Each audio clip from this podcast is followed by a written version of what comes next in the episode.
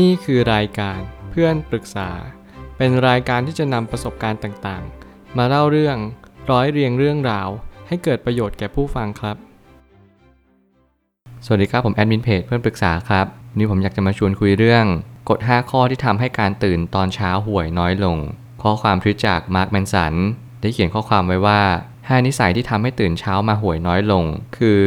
1. ไม่เอามือถือไว้ในห้องนอน วงเล็บแค่ช่วงหนึ่ง 2. เตรียมเสื้อผ้าสำหรับพรุ่งนี้ไว้ก่อนเสมอ 3. ฝึกโยคะและทำสมาธิเพียงแค่ 5 นาที 4. พยายามหลีกเลี่ยงให้สุนัขตดใส่ วงเล็บสำคัญ และ 5. อ่านหนังสือขณะตอนมื้อเช้า วงเล็บแทนการใช้โซเชียลมีเดียหรืออ่านข่าว ผมเชื่อว่า 5 ข้อนี้จะเปลี่ยนทำให้ชีวิตของคุณในตอนเช้าดีขึ้นอย่างแน่นอน สิ่งที่มาร์คแมนสันเขากำลังเน้นย้ำก็คือ เราอาจจะต้องหากิจกรรมที่ทำให้เรารู้สึกว่า การที่เราทำแบบนี้ทำให้ชีวิตหลังจากวันนี้ดีขึ้น ไม่ว่าจะเป็นหลีกเลี่ยงอารมณ์ที่มันไม่ดี ที่เราพอจะทำได้ ไม่ใช่เป็นการยึดอยาก แต่มันเป็นเพียงการที่เราเรียนรู้บางสิ่ง ในการที่เราใช้ชีวิตประจำวัน ถ้าเรามีสัตว์เลี้ยง หรือว่าเรามีเพื่อน เรามีแฟนหรืออยู่ในครอบครัว เราจงเรียนรู้ให้จะปรับตัว ให้เรารู้ตัวเสมอว่าอะไรกันแน่ที่ทำให้เราอารมณ์เสียในแต่ละวัน ผมไม่ตั้งคำถามขึ้นมาว่า การมีกฎในชีวิตจะช่วยให้เราสามารถสร้างกรอบขึ้นมาได้ง่ายกว่า วงเล็บ ในช่วงแรก เมื่อไหร่ก็ตามที่เรามีกฎ เพื่อเราจะสร้างกรอบขึ้นมา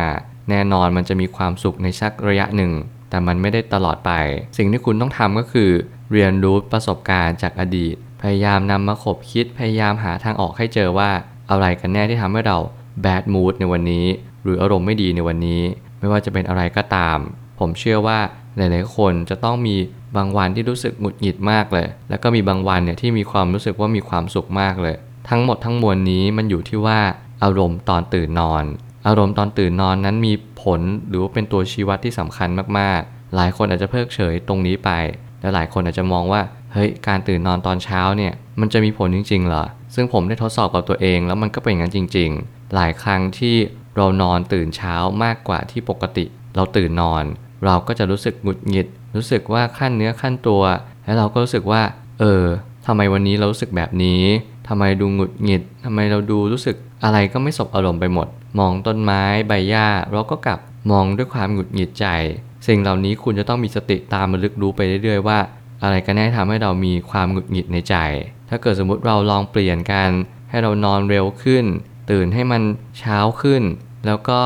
ตื่นมาพยายามหาอะไรทำ ที่มันรีแลกซ์มากขึ้นอย่างเช่น อาจจะเป็นการอ่านหนังสือก็ได้ อย่าเพิ่งหยิบโทรศัพท์ขึ้นมาดู หรือว่าพยายามลดการใช้โซเชียลมีเดียในแต่ละวัน เราลองทำแบบนี้ ก่อนนอนแล้วก็พยายามดื่มน้ำให้น้อยที่สุด ตอนดึกเราอาจจะได้ไม่ต้องมาเข้าห้องน้ำอีก สิ่งเหล่านี้มันเป็นสิ่งที่เป็น detail เล็ก ๆ ที่เราอาจจะต้องเรียนรู้จากประสบการณ์ของตัวเอง หากเราสามารถทำตามกรอบที่ตัวเองสร้างไว้ได้แล้ว ก็ไม่จำเป็นต้องมีกฎก็ได้ เพราะมันจะเป็นนิสัยโดยอัตโนมัติ เมื่อไหร่ก็ตามที่เราทำแบบ autopilot automation หรือว่าอะไรก็แล้วแต่ให้มันเป็นแบบอัตโนมัติเนี่ย เราจะรู้สึกว่าทุกอย่างมันสมูทขึ้นมันโฟล์ขึ้น เราจะเข้าในกระแสเขาเรียกว่านิสัย นิสัยที่เราสร้างมากับมือเนี่ย ก็คือการที่เราทำซ้ำให้คุณระลึกรู้เสมอว่าอะไรก็ตามที่คุณทำซ้ำทุกๆวัน มันจะกลายเป็นนิสัยของคุณเอง อย่าเพิกเฉยต่ออะไรทุกอย่าง จงหมั่นพิจารณาแล้วก็สอบทานเองเสมอว่าอะไรที่เราทำในแต่ละวันบ้าง การกินอะไรเดิมๆ การนอนเวลาเดิม การออกกำลังกายเวลาเดิม และอะไรอื่นๆอีกมากมาย นั่นคือสิ่งที่เรากำลังจะสร้างนิสัย เราสร้างกันที่เป็นรูทีนชีวิตประจำวันของเรา และนั่นจะส่งผลต่ออนาคตอย่างหลีกเลี่ยงไม่ได้ ไม่ว่าอะไรจะเกิดขึ้น คุณต้องประเมินจากตรงนี้เสมอ ใครที่มีสุนัขไว้ในบ้านก็จะเป็นอย่างยิ่งที่จะต้องประเมินความเสี่ยงตลอดเวลา เพราะกลิ่นเป็นปัจจัยสำคัญในตอนเช้า โดยส่วนตัวของผมแล้วผมรู้สึกว่ากลิ่นเป็นสิ่งที่สำคัญที่สุดในชีวิต ไม่ว่าจะเป็นการหาคู่ครอง หรือว่าการที่เราอยู่สถานที่ใดสถานที่หนึ่ง สมมุติโรงหนัง ห้องอาหาร หรือว่าห้องเรียนหรือว่าห้องทำงานก็ตาม สิ่งที่เราต้องเรียนรู้ก็คือ มันมีความสำคัญมากๆ ต่อเรื่องกลิ่น พอทุกอย่างเป็นระบบปิดแล้วกลิ่นเนี่ยมันก็จะฟุ้งอยู่ในห้อง และสิ่งที่สำคัญที่สุด ถ้าเกิดสมมติเราจมูกไวกว่าปกติ เราจะได้กลิ่นนั้นก่อนเพื่อนเลย และสิ่งที่สำคัญกว่านั้น เราจะรู้สึกหงุดหงิดมากๆ เราจะรู้สึกว่ากลิ่นเนี่ยมันมีผลกระทบต่อการใช้ชีวิตของเรา หลายคนอาจจะมีการรับรู้เรื่องของรสเรื่องของกลิ่น เรื่องของประสาทรับรู้ไม่เท่ากัน แต่บางคนเนี่ยมีประสาทรับรู้ที่ไวมากๆ เขาสามารถจะได้กลิ่นก่อนใครเพื่อน สิ่งที่สำคัญที่สุดคือพยายามหาจุดที่เรารู้สึกว่าเราสบายใจเวลาเราอยู่ตรงนี้ ไม่ว่าจะเป็นกลิ่นเอ่ยรับรสเอ่ยสิ่งต่างๆ เหล่านี้มันอาจจะเลือกยากสักนิดหนึ่งแต่ถ้าเรามีสุนัขไว้ที่บ้าน เราจงพยายามหลีกเลี่ยง ที่จะไปดมกลิ่นอะไรก็ตาม หรือว่าเราอาจจะเปลี่ยนสัตว์ที่ขนาดเล็กลงกว่านี้ก็ได้ เช่นหนูกระต่าย สิ่งเหล่านี้อาจจะไม่ได้มีกลิ่นที่มันไม่พึงประสงค์เท่าไหร่ วินัยเป็นสิ่งที่สำคัญมากที่สุด หากไม่มีวินัยแล้วกฎอะไรก็ไม่มีความหมายใด ๆ เมื่อทำอะไรควรจะทำเรื่อยๆ เป็นประจำวินัยและการทำซ้ำเป็นสิ่งที่สำคัญมาก มันคือความอุตสาหะ มันคือความมุมานะ มุ่งมั่นพยายาม ไม่ว่าคุณจะทำอะไร สิ่งเหล่านี้สำคัญจริง ๆ คุณจะอยากประสบความสำเร็จในชีวิต คุณอยากจะแต่งงานมีความสุข ครองคู่กับคนรักของคุณตราบชั่วนิรันดร์คุณก็จะเป็นต้องมีวินัยในการทำความดี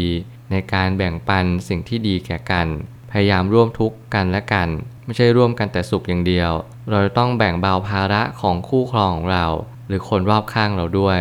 สิ่งเหล่านี้มันเน้นย้ำอะไรเราบางอย่าง เพื่อให้เราเรียนรู้และเข้าใจ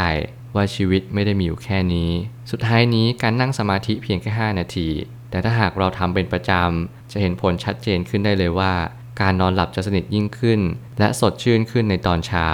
ผมก็อยากจะบอกแล้วก็อยากจะแนะนำว่า ผมได้เคยทดลอง และตอนนี้ก็ยังทำอยู่ ว่าการนั่งสมาธิก่อนนอน เพียงแค่ 5 นาทีเท่านั้นเอง พยายามกำหนดสติ รู้อารมณ์ พยายามรู้ว่าเรากำลังนั่งอยู่ เรากำลังนอนแล้วนะ เราจงลดละเลิกในการคิดเรื่องของพรุ่งนี้ เรื่องของอดีตที่ผ่านมา หรืออะไรก็แล้วแต่ สิ่งเหล่านี้มันจะช่วยลดความเครียด ความกังวลแล้วก็ความฟุ้งซ่านในตอนนอน ได้อย่างดีเยี่ยม บางทีความคิดเนี่ยมันก็ฟุ้งซ่านไปเรื่อยๆ มันหยุดไม่ได้ แต่สิ่งหนึ่งที่เราจะหยุดได้ก็คือ เรามีสติ การมีสติคือการหยุดความคิดที่ธรรมชาติที่สุด แล้วก็ดูสมูทที่สุด เราอาจจะไม่สามารถที่จะไปห้ามความคิดไม่ให้คิดได้ แต่พอเรามีสติรู้ว่าเรากำลังจะนอนแล้วนะ พรุ่งนี้ค่อยคิดแล้วกัน บอกกับตัวเองแบบนี้ นั่งสมาธิด้วยใจที่สงบร่มเย็น วันนี้จบลงแล้ว พรุ่งนี้ค่อยเริ่มกันต่อ ไม่ว่าคุณจะเจอปัญหาอะไร คุณควรจะนั่งสมาธิแล้วก็ฝึกสติด้วย มันจำเป็นจริง ๆ ผมเชื่อว่าทุกปัญหาย่อมมีทางออกเสมอ ขอบคุณครับ รวมถึงคุณสามารถแชร์ประสบการณ์ ผ่านทาง Facebook Twitter และ YouTube และอย่าลืมติด Hashtag เพื่อนปรึกษา หรือ f r ร e n d t a l k ด้วยนะครับ